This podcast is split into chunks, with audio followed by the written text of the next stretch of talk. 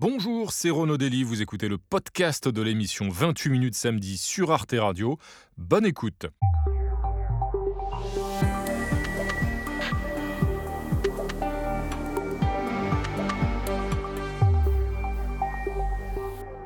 Bonsoir et bienvenue à tous. Et oui, c'est encore nous. Je suis très heureux de vous retrouver ce soir pour ce nouveau numéro de 28 minutes samedi en compagnie ce soir d'un acteur et réalisateur. Roche Dizem, couvert de récompenses, notamment un César pour ses prestations d'acteur. Il aime aussi à passer derrière la caméra. il sort son, son sixième film, un film intimiste euh, dans lequel il dévoile une partie euh, de lui-même et puis où il parle des siens aussi. Ça s'appelle Les miens. On va en parler dans un instant. Et puis avec Roche Dizem, on va aussi bien sûr se plonger dans l'actualité de la semaine. Tout de suite, le menu de ce soir. Téhéran n'a jamais été aussi près de détenir la bombe atomique. Les autorités iraniennes affirment avoir commencé à produire de l'uranium enrichi à 60%, un taux bien supérieur au seuil fixé par l'accord de 2015 conclu avec les Européens et les États-Unis. Les négociations pour relancer cet accord déchiré par Donald Trump sont au point mort. Et comment négocier avec un régime qui réprime dans le sang la rébellion de son peuple depuis plus de deux mois?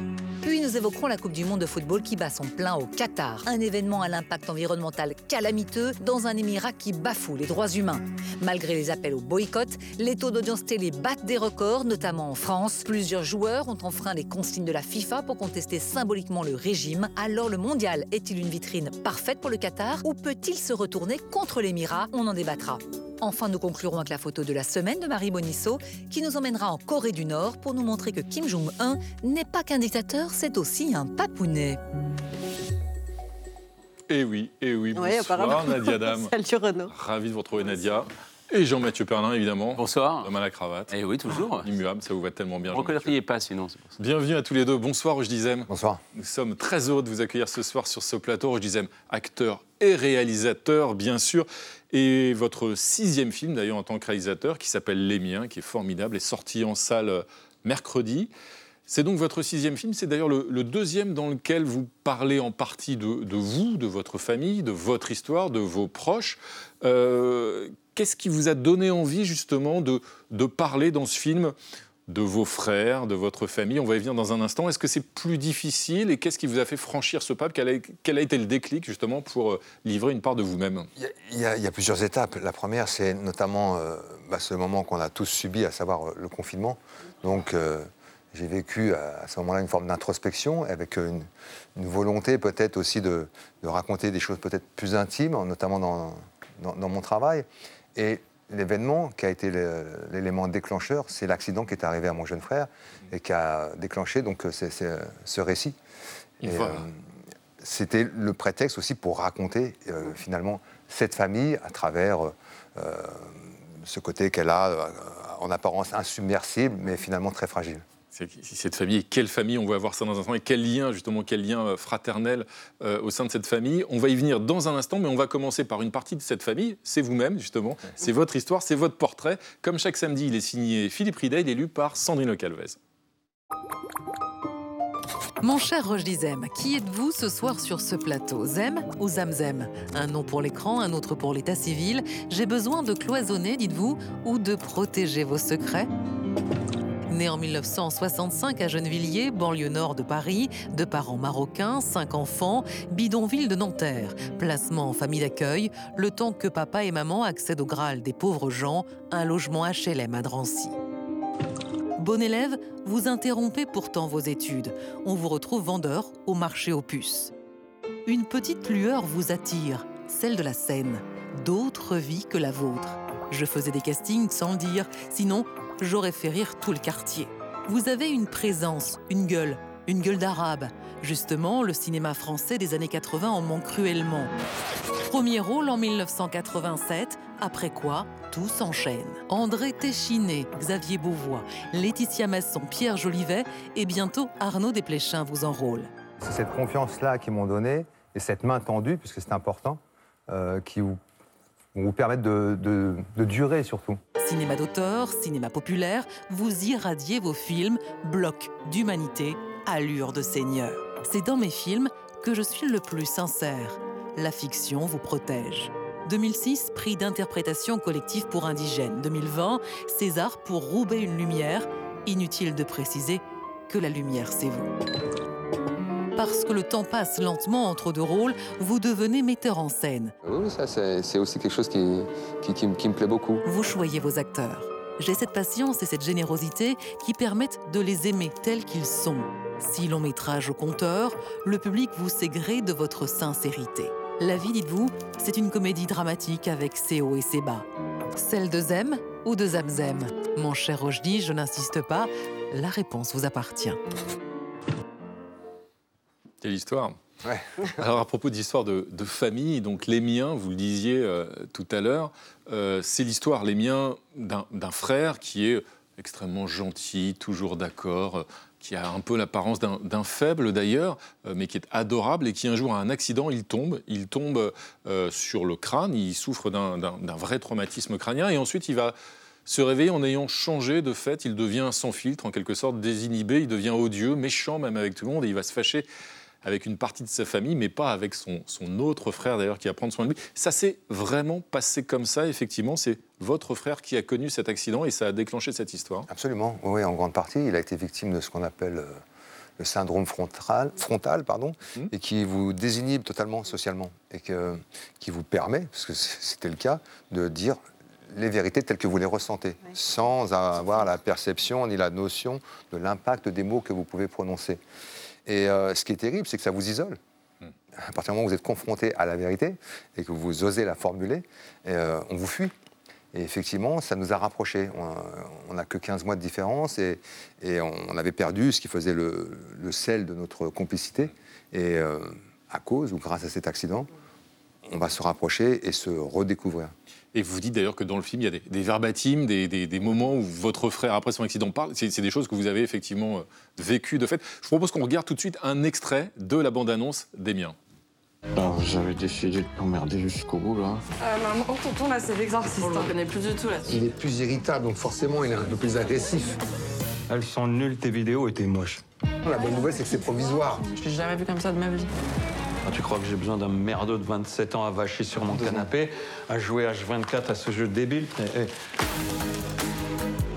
T'as ton petit frère qui est inconscient. Encore une fois, c'est moi qu'on appelle. Moi, j'aurais pu gérer, mais on me demande rien. Voilà, on sait qu'il faut pas compter sur toi. On te dit tous la même chose, en fait, mais tu veux pas l'entendre. Ah, il faut aussi signaler et saluer la performance de Sami Wadjila qui est absolument incroyable dans ce film, vraiment. Euh, on le voit, on le devine dans la bande-annonce, il y a une grande tendresse pour vos personnages, il y a beaucoup de tendresse dans cette fratrie et en même temps, vous n'épargnez personne, surtout pas vous-même, à mm. travers ce personnage de Riyad, qui est euh, narcissique, qui oublie tout, qui n'est pas très présent, qui est assez euh, distant.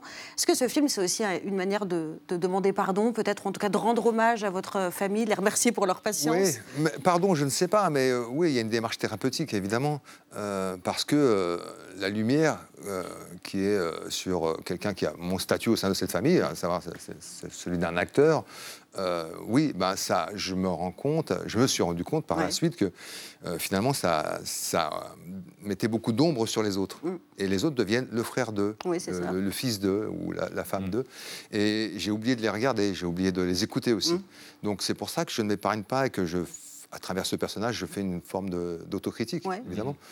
Euh, mais en même temps, je voulais pas non plus m'écrire un rôle de de personnage comme ça, de, l'acteur qui, sauve sa famille. Ah non, c'est pas le cas du tout. Non, non, Seigneur, ce qui est absolument faux en plus. Donc je voulais quand même m'approcher de quelque chose de plus vrai. Et c'est vrai que j'ai eu, oui, euh, ce comportement euh, mm. égocentré. Euh, alors vous dites que c'est un film aussi sur eh bien, les enfants, la deuxième génération d'immigrés. Et pourtant, quand on regarde le film, Troisième génération. Troisième génération, pardon. Euh, on se dit, euh, ça pourrait être dans n'importe quelle famille, quelles que soient ses origines, ce besoin. Ce... Vous avez eu envie de l'universalisme, en fait, finalement, quand vous l'avez écrit? C'est involontaire. Euh, je l'ai écrit pour, pour, rappel avec Maïwen, et on s'est focalisé surtout sur l'humain, sur les, mm-hmm. personnalités, ce qui les caractérise. Et effectivement, là, on, se retrouve devant un thème universel. Et on évite les écueils de l'origine, de la culture. Il n'y a pas de folklore, il n'y a pas de...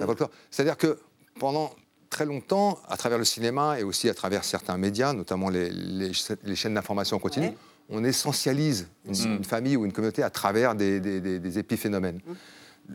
En 2022, quand on fait du cinéma, effectivement, euh, il faut qu'on échappe à ces écueils-là et, qu'on s'attarde plutôt sur bah, ce, qui ce, qui fait qu'on se retrouve tous et qu'on se ressemble tous. Vous savez, j'ai présenté ce film un peu partout en France et on se rend compte que, bah, voilà, les barrières s'écroulent Mm. et, euh, et on parle le même langage et on vit les mêmes choses. sûr, ouais. Et on est tous surtout, euh, comment dire, euh, inquiets sur les mêmes thèmes, c'est-à-dire les enfants, la famille, la santé, le travail. Et ce sont des thèmes universels eux-mêmes, effectivement, qui nous parlent à chacun d'entre à chacun d'entre nous et, et jusque dans notre intimité.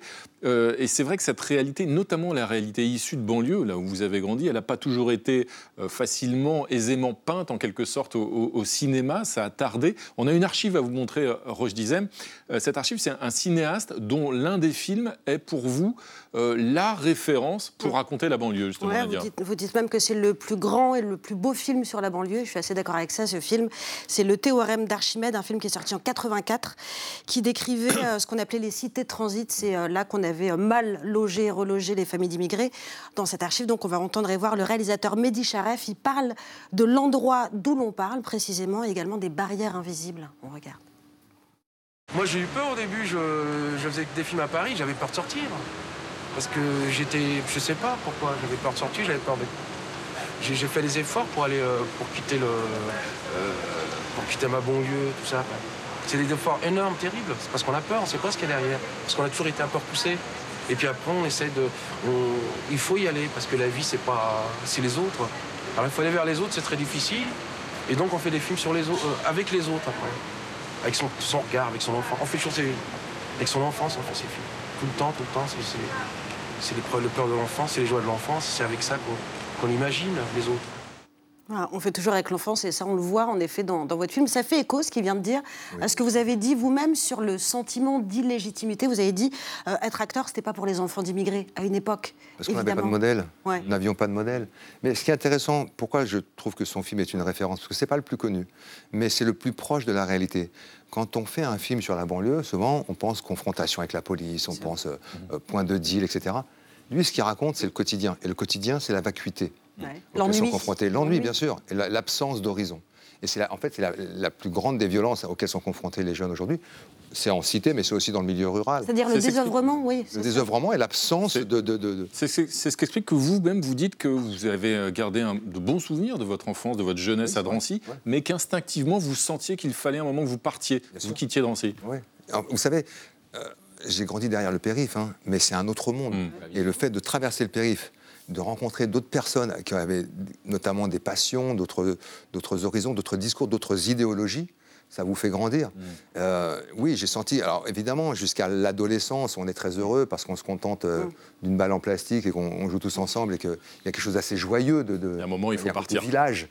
Grandir, Mais c'est partir. euh, j'ai senti aussi qu'il fallait que je m'en échappe, absolument. Alors vous, vous évoquiez tout à l'heure le fait que le confinement avait été un déclic aussi pour vous, pour écrire les miens, justement, pour écrire ce, ce film, euh, parce que ça vous avait poussé un peu à une forme d'introspection. On sait que le confinement et le Covid ont aussi eu un impact sur le cinéma, euh, que les salles aujourd'hui ont du mal à, à se remplir, que le cinéma traverse euh, une crise, et un certain nombre d'acteurs du cinéma, justement, critiquent la concurrence des plateformes, dont vous d'ailleurs, vous avez critiqué aussi les plateformes, et pourtant, bah, Jean-Mathieu, Roche Dizem, on le trouve sur Netflix. Bah oui, c'est la drogue la moins toxique qui ressemble à un grand N rouge. Ce sont les mots hein, prononcés euh, par la comédienne et réalisatrice Agnès Jaoui le 6 octobre dernier euh, lors de la réunion des États généraux euh, du cinéma. Ce grand N rouge, bien sûr, bien c'est Netflix, accusé, euh, donc vous l'avez dit, de vider euh, les salles. Netflix attire pourtant, on le sait, de jeunes réalisateurs euh, français et a possédé à un moment même, par exemple, euh, eh bien, une partie des films de François Truffaut hein, qu'on pouvait voir euh, sur la plateforme. La plateforme donc américaine est persona grata au Festival de Cannes et pourtant a déjà été récompensée à Mostra de Venise, a déjà reçu euh, des euh, Oscars. Alors pour soigner son image, Netflix est engagé à verser 40 millions d'euros par an à la création française avec une garantie pouvoir diffuser en ligne les films 15 mois après leur sortie et non plus 36 comme c'est le cas actuellement. Alors vous le disiez, euh, Renaud, vous étiez invité le 14 novembre dernier sur France Inter. Vous avez critiqué les GAFA parce que vous avez dit, oui, ça nous, bah, ça nous bloque chez nous en fait, ça nous accapare. Et en même temps, est-ce que c'est pas un peu contradictoire? Parce qu'on peut vous voir en ce moment sur Netflix dans une série euh, Notre-Dame, euh, La part du feu. C'est difficile de faire ça aujourd'hui en fait. Non, d'abord, euh, j'ai pas, c'était pas, j'en j'en avais pas après Netflix, bien au contraire, puisque comme vous le dites, Ouais. euh, j'en avais après les applications, Mm. euh, Les qui à coup de notification, ça nous retenait chez nous. On perd C'est le ça- contact, c'est- vous C'est disiez. ça dont je parle. Netflix, euh, vous savez, il y, a- il y a- il y a 20 ou 30 ans, on avait le même problème avec Canal+. Mm. À partir du moment où ils deviennent partenaires du cinéma, on rentre dans un système vertueux qui profite à tout le monde. Et puis, il y a 50 ans, euh, c'était la télé. Donc, c'est toujours, c'est toujours pareil. On est confronté à un problème. Et en plus, ce qui est faux de dire que Netflix est en partie responsable, c'est que les jeunes sont retournés en salle. Oui. Davantage que les plus âgés d'ailleurs. Davantage que les les plus âgés, jeunes ce qu'on a perdu.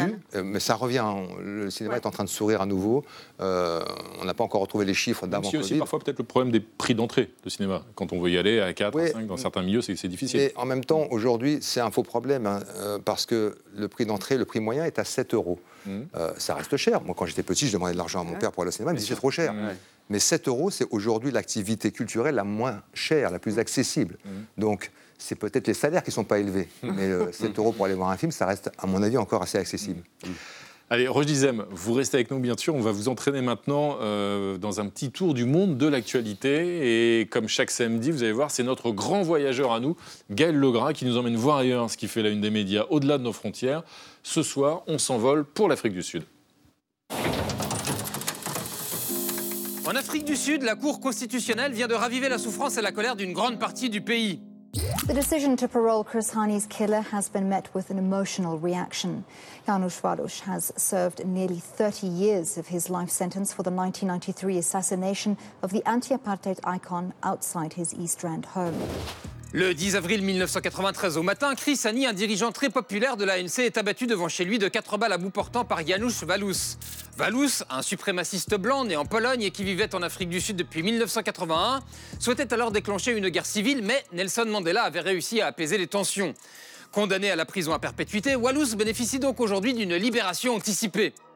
Everyone has a right. That is because the fundamental rights conferred in those sections are conferred on everyone. Évidemment, la veuve de Chris Hani est bouleversée. This judgment is diabolical. Totally diabolical. Interviewé par Eyewitness News, un dirigeant de l'ANC déclare Nous nous sentons trahis et personne ne nous forcera à pardonner ce meurtre.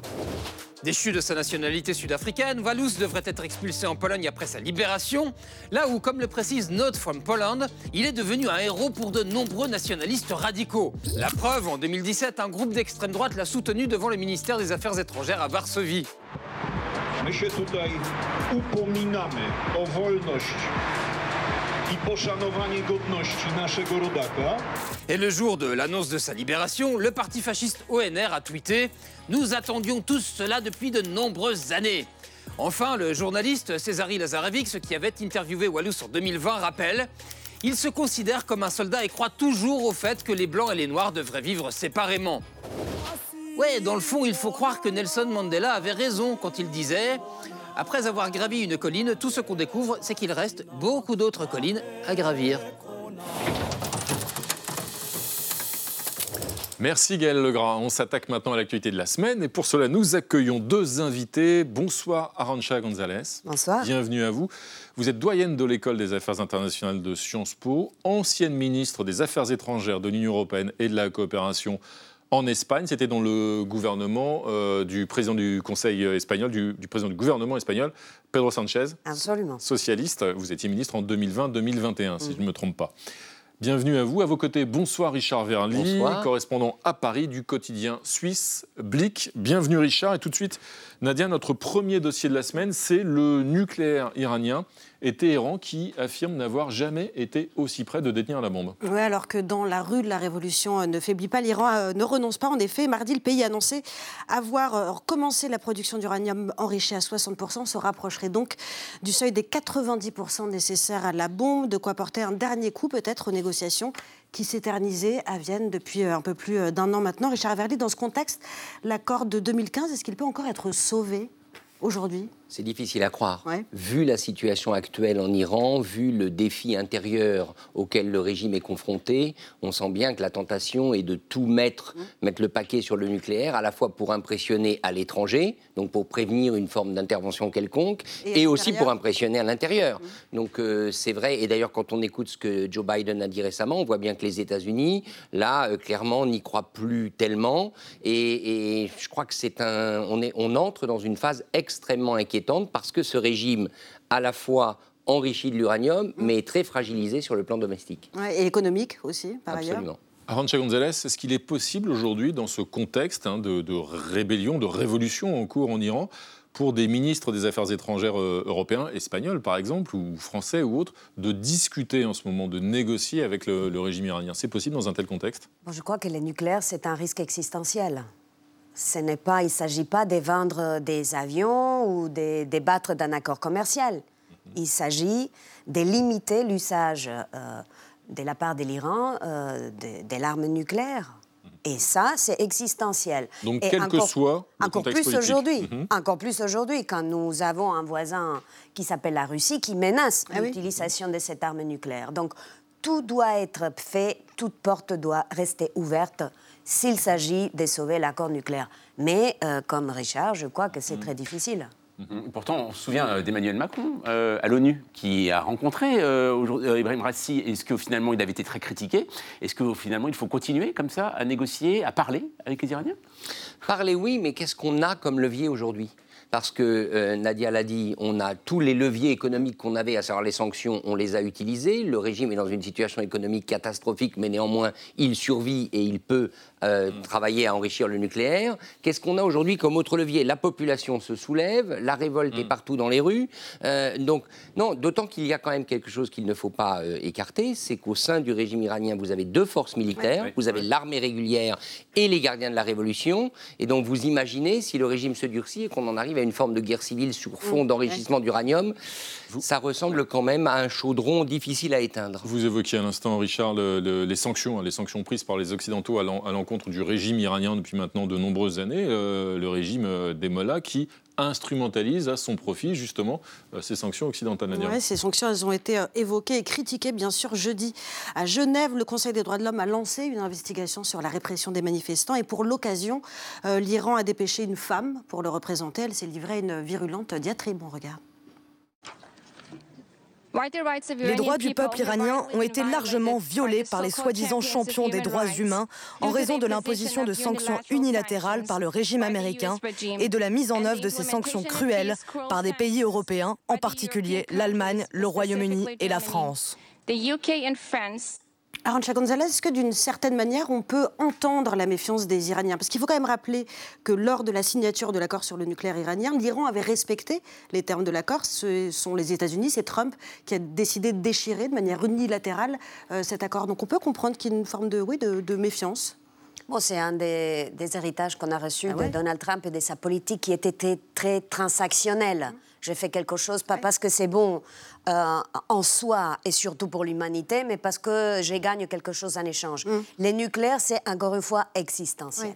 Mais il faut dire aussi que des interventions comme celle-ci ne trompent personne Bien non sûr. plus, ni ici, ni en Iran. Si on regarde ce qui se passe du côté euh, de ces révoltes en Iran, ce n'est plus euh, euh, isolé, ce n'est plus dans les campagnes, ce n'est plus des femmes, mais non, c'est des femmes et des hommes, Et ça des gagne jeunes et des toutes les couches sociales. C'est dans la, dans la ville et dans la campagne, et ce n'est plus seulement la diaspora, c'est aussi à l'intérieur. Donc, disons que les, pro- les problèmes, euh, comme nous le rappelait Richard, est large. Et c'est une lutte à l'intérieur de l'Iran. Donc, est-ce que l'Iran peut se permettre d'ouvrir une autre brèche?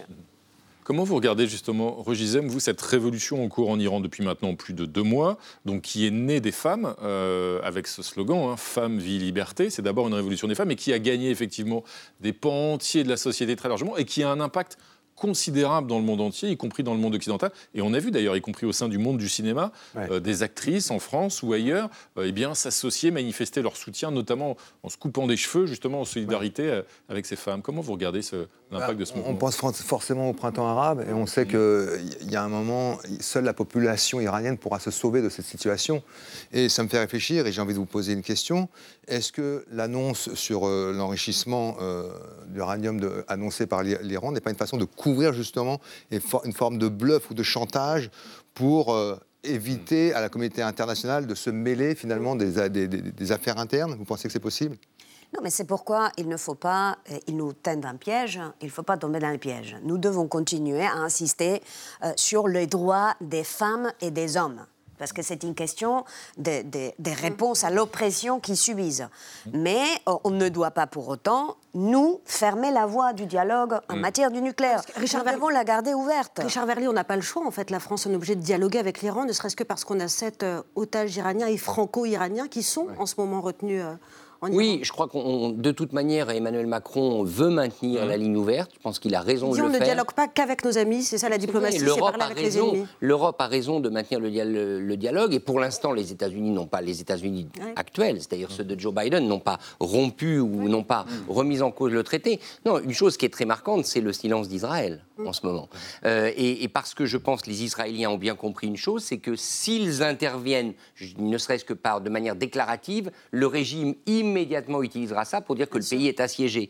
Donc, euh, mais néanmoins, euh, il y a un moment où, en général, ce genre de situation se dénoue par surprise. Et quand les surprises interviennent, ça peut être difficile. Alors on verra ça. Merci euh, Richard. Nous allons maintenant passer bah, à notre temps fort en image de la semaine. Et ce temps fort, il nous emmène ce soir en Chine. Quand c'est fini, ça recommence. Le pays connaît environ 30 000 cas de Covid par jour, un peu plus. Ce qui a conduit le régime à mettre en place de nouvelles restrictions, des décisions durement contestées par des centaines de travailleurs de la plus grande usine de fabrication d'iPhone du pays qui ont manifesté cette semaine.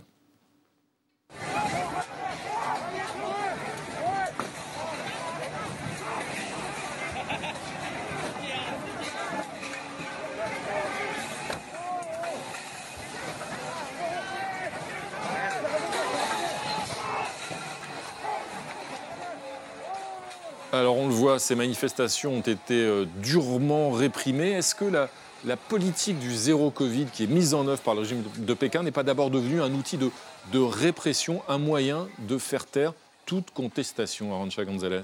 Non, je crois qu'à l'origine, c'est la peur du Parti communiste Chine de voir les Chinois mourir du Covid. Hmm. Et c'était. euh, euh, parce que c'est contre. euh, ça, c'était il y a trois ans. Début. Il y a trois- ouais. OK, mais une fois que vous avez enclenché euh, cette voie, c'est un peu difficile euh, de la changer dans un régime comme les Chinois, quand en plus vous avez vacciné vos citoyens avec un vaccin à efficacité limitée. Donc, euh, si vous voulez, depuis le départ, euh, l'obsession des Chinois était de protéger les citoyens, de ne pas voir ce qui s'est passé en Europe, chez nous en Espagne, en Italie ou en France, euh, qui étaient des cadavres qu'on voyait à la télévision. Alors simplement, nous avons compris que cette politique euh, des tolérances zéro était impossible à gérer. Le zéro Covid. Euh, C'était impossible, euh, qu'il y avait des citoyens qui n'allaient pas l'accepter et que l'économie Mm. ne résistait pas non plus à cette fermeture. Et c'est petit à petit ce qui se passe euh, en, en ces moments en Chine. Et en même temps, c'est pas la première fois qu'on voit ça en Chine. Euh, on a déjà vu déjà des vidéos qui ont été diffusées sur les réseaux sociaux, de- des, des concerts de casseroles, euh, aussi des gens qui euh, protestaient contre le fait qu'on prenne leur appartement hein, en Chine. Ça veut dire que ça peut être aussi un embryon de contestation. Oui, vous vous souvenez de ces images de cette femme, je crois, qui était dans un immense gymnase et qui criait, qui Ah pleurait parce qu'elle était privée de tout contact avec, euh, avec sa famille. Euh, bien sûr, mais ça, c'est une contestation. C'est un élément de contestation. Il y a deux difficultés majeures. Ce sont des éléments épars, même si celui-ci a lieu dans une grande usine. Euh, il n'y a pas de lien et le régime va tout faire pour qu'il n'y ait pas de lien entre les différentes contestations. Le deuxième élément, c'est que avec les outils de surveillance qu'on ne voit pas là, parce que là on voit d'ailleurs ces forces anti-émeutes euh, qui, qui sont complètement avec des combinaisons. Ouais, bien sûr. Euh, mais il y a aussi ouais. toute la surveillance électronique dont le régime dispose. Et on peut imaginer qu'en ce moment, elle est encore plus prégnante, c'est-à-dire dans les immeubles, on empêche les gens de sortir, etc. Le régime va faire tout pour que personne ne quitte son domicile. Donc en quelque sorte, le Covid arrange bien le régime aussi en quelque, euh, pour justement accroître cette répression et cette surveillance de la société. Alors c'est un Parce aveu de faiblesse parce que ça veut dire que face au Covid, le régime reste quand même très inquiet. Donc c'est ce que disait Arancha sur le, le- le- le vaccin. Il y a quand même un aveu de faiblesse sur l'efficacité du vaccin, mais par contre, effectivement, euh, tous les outils de surveillance peuvent être utilisés. Alors que c'est un coût économique, ça freine la croissance, Ah. ça...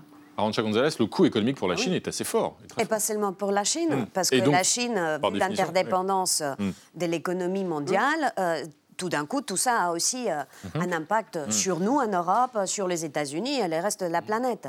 Alors on va évoquer maintenant un autre dossier euh, de la semaine, c'est la Coupe du Monde de football. La Coupe du Monde de football qui bat son plein Ouais. donc euh, au Qatar, malgré de multiples appels au boycott qui ne sont pas très suivis par les téléspectateurs français. Alors on ne connaît pas encore les audiences du match des Bleus contre le Danemark de cet après-midi. On les aura sans doute demain matin. En revanche, on connaît ceux du premier match de la France contre l'Australie. Mardi soir, il a été suivi par 12,5 millions de personnes sur TF1. C'est un chiffre comparable au premier match des Bleus au mondial de 2018, mais qu'il faut peut-être relativiser, puisqu'en 2018, le match était diffusé un samedi à midi. Là, c'était un soir de semaine à 20h. Sans compter, ça on l'a peu dit, qu'en 2018, on comptabilisait pas ceux qui regardaient les matchs chez des amis ou par exemple dans un bar. Donc tout ça, ça fausse quand même un petit peu la, comparaison, Richard Verly. Est-ce que c'est pas trop tôt pour dire que la France ne boycotte pas et est-ce qu'on ne pourra pas le mesurer peut-être si les Bleus vont plus loin dans le, dans le mondial? En tout cas, le public euh, télévisuel est au rendez-vous. Mmh. Et pas seulement pour la France, par exemple. En Suisse si vous aussi prenez la Suisse, c'est la même mmh. chose. Euh, lorsque la Suisse a joué contre le Cameroun, il y a eu effectivement une audience record. Euh, donc ça prouve que les gens continuent d'être attirés, aimantés par le spectacle du football à la télévision. Par contre, je crois qu'on est tous d'accord pour dire que dans les rues, c'est quand même pas la liesse, c'est quand même pas la grosse ambiance. L'hiver. Ah, voilà, voilà. c'est l'hiver. On ne peut pas avoir de fan zone, effectivement, en plein Paris, alors qu'il fait mmh. très froid, oui, de fait. Vous-même, comment vous regardez ce, ce, Je crois que ça vous intéresse un petit peu le football, oh, ça m'intéresse. Et d'ailleurs, dans les miens, le personnage que vous incarnez est un présentateur d'émissions de un football. Un vieux fantasme, absolument. Non, non, mais vous ne boycottez pas le, les regarde la Coupe du Monde sans un sentiment de culpabilité, ça serait vous mentir. Mais on, a beaucoup de regrets parce qu'aujourd'hui, euh, on médiatise euh, ce boycott à deux mois euh, de la Coupe du Monde. et maintenant que les matchs sont présents, évidemment, tous les fans mm. de football qui aiment le foot depuis leur tendre enfance, comme c'est mon cas, on ne va pas se priver. Mais on se pose quand même la question comment on organise une Coupe du Monde, quels sont les critères de sélection mhm. et comment euh, le Qatar a pu obtenir cette, Coupe du Monde. Et ça, c'était il y a 12 ans. Hein, J'en ai, ai, déjà euh, parlé dans, mhm. dans une autre émission. Et il faut se poser des questions pour, pour les, Coupes du Monde et les prochaines compétitions à, venir, Parce que la prochaine, c'est, pour, pour rappel, elle va se dérouler États-Unis, Canada, Mexique. Je vous laisse calculer la taxe carbone. c'est ça, euh, sur l'environnement. Voilà, donc ça reste un problème qui était déjà factuel auparavant avec Pékin, avec mmh. Moscou. Mmh la vraie question, c'est au niveau de l'organisation, on se demande comment, comment tout ça s'organise. Nous avons une ancienne ministre espagnole sur le plateau, euh, sans vouloir généraliser, évidemment. Est-ce que les politiques qui ont participé de près ou de loin à l'organisation, à la préparation de cet événement, à la désignation du Qatar, n'ont pas tendance, aujourd'hui que la compétition a commencé, à se tourner vers les joueurs en leur disant c'est à vous de manifester votre mécontentement alors que les politiques eux-mêmes, euh, bah, c'est plutôt eux qui ont participé à la décision, avec les instances évidemment dirigeants du football. Rien de nouveau sous le soleil. Tout ça a eu lieu déjà, Jeux olympiques à Pékin, Jeux olympiques à Moscou, mmh. euh, match de foot en Argentine lors de la dictature. C'est une énorme vitrine mmh. euh, pour, démontrer, pour montrer son mécontentement. Mmh euh, ou même son refus. Ce qui a fait, euh, ce qui ont fait euh, l'équipe iranienne, ce qui a fait. Euh, qui n'a pas chanté l'hymne, hein, les, Voilà, mais ça c'était un message vis-à-vis l'Iran, pas vis-à-vis les Qatars. Ensuite, il y a eu mm. les Allemands qui ont envoyé un mm. message vis-à-vis les Qatars. Tout le monde peut mm. envoyer un message parce que c'est une énorme vitrine. mais le sport, finalement, et les sports. Ce qui se passe, c'est que les sports triomphent comme ah. il a toujours triomphé. Et puis ça pose la question qui a le droit d'organiser la Coupe du Monde? Est-ce que mm. c'est forcément les pays euh, d'Europe et, mm. d'Amérique? Est-ce qu'à un moment on n'a pas aussi le droit de la confier à des pays africains ou mm-hmm. arabes? Ça pose, une, ça pose une vraie question. Qui, euh, qui, est légitime pour organiser une Coupe du Monde aujourd'hui? Et vous évoquiez, Ancha González, l'attitude des, joueurs allemands hein, qui, lors de leur premier match, se sont baillonnés le visage pour montrer qu'ils étaient baillonnés, censurés par la, FIFA, l'organisme organisateur de, l'événement. Euh, pas de boycott télévisuel ni en France ni en Suisse, on le disait à l'instant, Richard Verly. En revanche, il y a un peu une exception allemande, Jean-Mathieu. Ah bah, complètement. Alors là, il y a une véritable, un véritable contraste hein, par rapport à la France, puisque 12 millions, vous l'avez dit, euh, en France, et eh bien, en Allemagne, c'était ben, à Berlin, tout simplement, rare étaient les bars à diffuser le match, il n'y avait pas d'écran géant.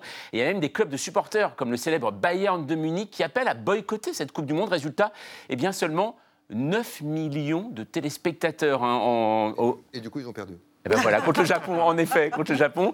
Euh, par comparaison, euh, c'est vrai que c'était en 2018, le premier match de l'Allemagne, eh bien, c'était 26 millions de téléspectateurs. Donc là, on se demande ce qui se passe. Mais vous l'avez dit, Renaud, c'est un cas totalement à part, puisque dans le reste du monde, bien, tous les diffuseurs se frottent les mains et le Qatar commence à se frotter aussi un peu les mains, puisque c'est sûr, les stades ne sont pas forcément très remplis, mais euh, on attend près d'un million de personnes, hein, de visiteurs. Parmi eux, il y a 10 000 Français. Puis surtout, eh bien, alors, c'est du côté des, des officiels maintenant que ça se passe. Est-ce qu'on va aller au Alors il y a ceux qui ont dit non, on n'ira pas. Par exemple, le président euh, argentin, la première ministre du, Danemark.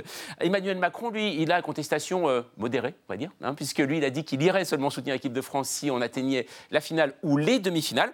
Et puis il y a ceux qui assument comme Felipe VI, hein, le euh, roi d'Espagne, hein, qui lui est allé soutenir son équipe pour le premier match. Comment ça a été perçu d'ailleurs en Espagne ça? On a un peu discuté, mais pas beaucoup, parce que vous savez, le foot, c'est presque une religion euh, chez nous. Ouais. mais, mais je dirais, nous avons, euh, il y a certains problèmes euh, de respect des droits de l'homme, un problème environnemental, mais nous, en collectif, nous avons un problème de cohérence.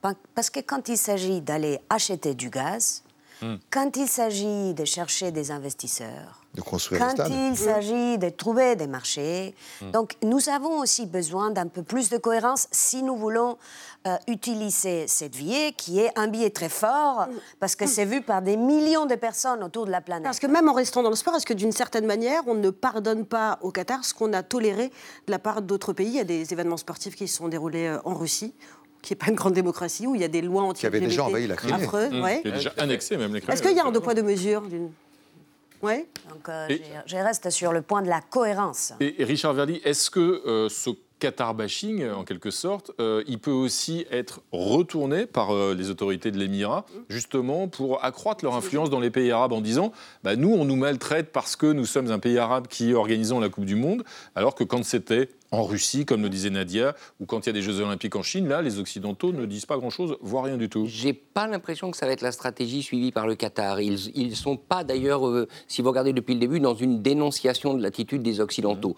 Je pense que si ce mondial est une réussite, ils vont capitaliser sur cette réussite, déjà d'un point de vue touristique, d'un point de vue d'image. Prenez un seul exemple. On a commencé l'émission en parlant de l'Iran.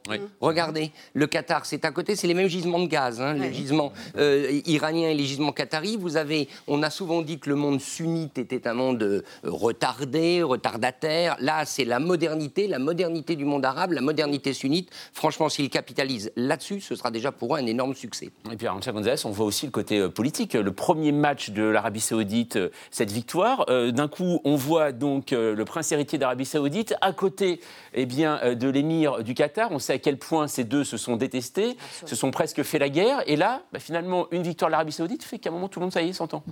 Mais c'est c'est aussi euh, la valeur du sport et surtout du foot, qui est le sport le plus euh, admiré et suivi dans la planète. C'est cette capacité qu'il a, euh, même de retisser, renouer euh, les, les ennemis euh, les plus farouches. Et on a connu, c'est pas non plus la première fois. hein. Il y a eu des moments comme ça, des réconciliations autour d'un match de foot. Ça veut dire aussi, Roger Dizem, juste le mot de la fin, que euh, ceux qui disent, et on a entendu même des politiques le dire, il ne faut pas mélanger politique et foot, foot et politique. En fait, foot et politique se sont toujours peu ou prou mélangés euh, dans, dans toute l'histoire du foot. le foot, c'est un peu l'opium du peuple aussi. euh, Donc euh, forcément, ça intéresse les politiques. Puis il y a- il y a- je dirais quand même, il y a aussi beaucoup de cynisme. Quand on parle de- justement du rapprochement euh, euh, comme ça autour d'un match, on aurait préféré que ça se passe plutôt autour d'une réconciliation entre des peuples. euh, des- bon voilà, c'est. euh, il y a beaucoup d'argent en jeu. Il y a, Et il y a des matchs extrêmement symboliques. extrêmement- je crois que c'est la semaine prochaine d'ailleurs qu'il y a un Iran-États-Unis qui est programmé comme, comme d'ailleurs en 98 en France à l'époque. Donc il y a des matchs à, à forte Et puis, dimension et puis- et symbolique. puis, il y a- il y a une autre question qui se pose, excusez-moi, c'est qu'est-ce qu'on fait des stades après la Coupe Eh du Monde Oui. Il y en a beaucoup pour un pays comme ça. Construits par Bien des sûr. entreprises françaises. Bien sûr. Mm. Il restera, il Fin de restera la parenthèse. il restera- il- C'est vrai, il restera la clim en tout cas. Voilà. Merci en tout cas à tous les deux d'être venus débattre sur ce plateau, Arancha Gonzalez et Richard Verly. Merci beaucoup à tous les deux. Roche Dizem, vous restez avec nous. Euh, bien sûr, vous allez voir, on va vous présenter quelqu'un de différent, un individu euh, ingénieux mais sympathique. C'est David Castello-Lopez, bien sûr, qui pose chaque samedi une question toujours très intéressante. Et ce soir, cet amoureux de la nature qui a la main verte pose une vraie question, une fois encore, n'est-ce pas Nadia? Que se passe-t-il quand on donne de l'alcool à une plante?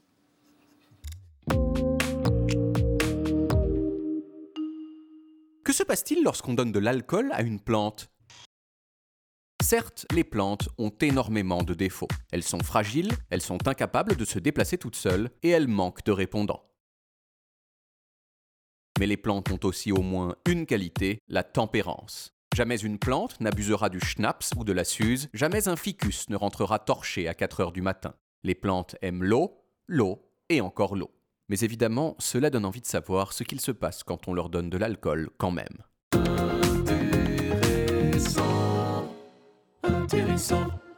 On sait depuis un moment, sans pouvoir tout à fait l'expliquer, que lorsque les plantes n'ont pas assez d'eau, elles commencent à produire elles-mêmes, spontanément, de petites quantités d'alcool. En se basant sur cette observation, un biologiste japonais qui s'appelle Seki Motoaki s'est dit Attends, mais si les plantes produisent de l'alcool quand il y a des sécheresses, peut-être que si je leur donne moi-même un peu de schnapps, eh bien ça les aidera encore plus, non? Pour tester l'hypothèse, Seki et son équipe ont fait la chose suivante. Ils ont pris des plants de blé et de riz, ils leur ont d'abord donné de l'eau pendant 15 jours, ensuite pendant quelques jours ils ont donné de l'alcool à quelques-uns des plants, et là, brusquement, ils ont assoiffé toutes les plantes en ne leur donnant plus rien du tout. Résultat, une dizaine de jours plus tard, 75% des plantes qui avaient été arrosées avec de l'alcool avaient survécu à la sécheresse, contre moins de 5% pour les plantes qui n'avaient reçu que de l'eau. Conclusion, donner de l'alcool à une plante lui permet de mieux résister à la sécheresse. Pourquoi? Eh bien parce que, entre autres choses, l'alcool provoque la fermeture des stomates, qui sont les petits trous en forme de grains de café que les plantes ont à la surface de leurs feuilles. Et cette fermeture permet aux plantes de mieux conserver l'eau qu'elles ont absorbée, ce qui est précieux quand vient la sécheresse. Alors bien sûr, ce n'est pas une raison pour arroser vos plantes avec des moritos, ce qui finirait par leur nuire, mais il est touchant de voir que l'alcool a sur les plantes un effet voisin de ce que nous espérons de lui, qu'il nous aide à traverser des moments difficiles. Intéressant.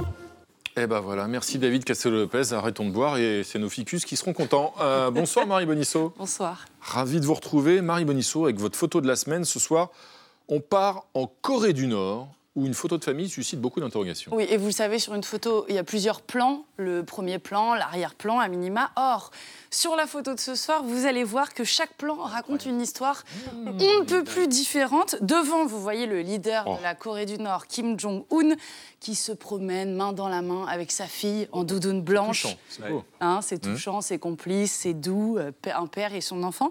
Euh, tandis que derrière eux, tout au bout du tarmac, se dresse un monstre belliqueux euh, qui répond au doux nom de Wasson 17.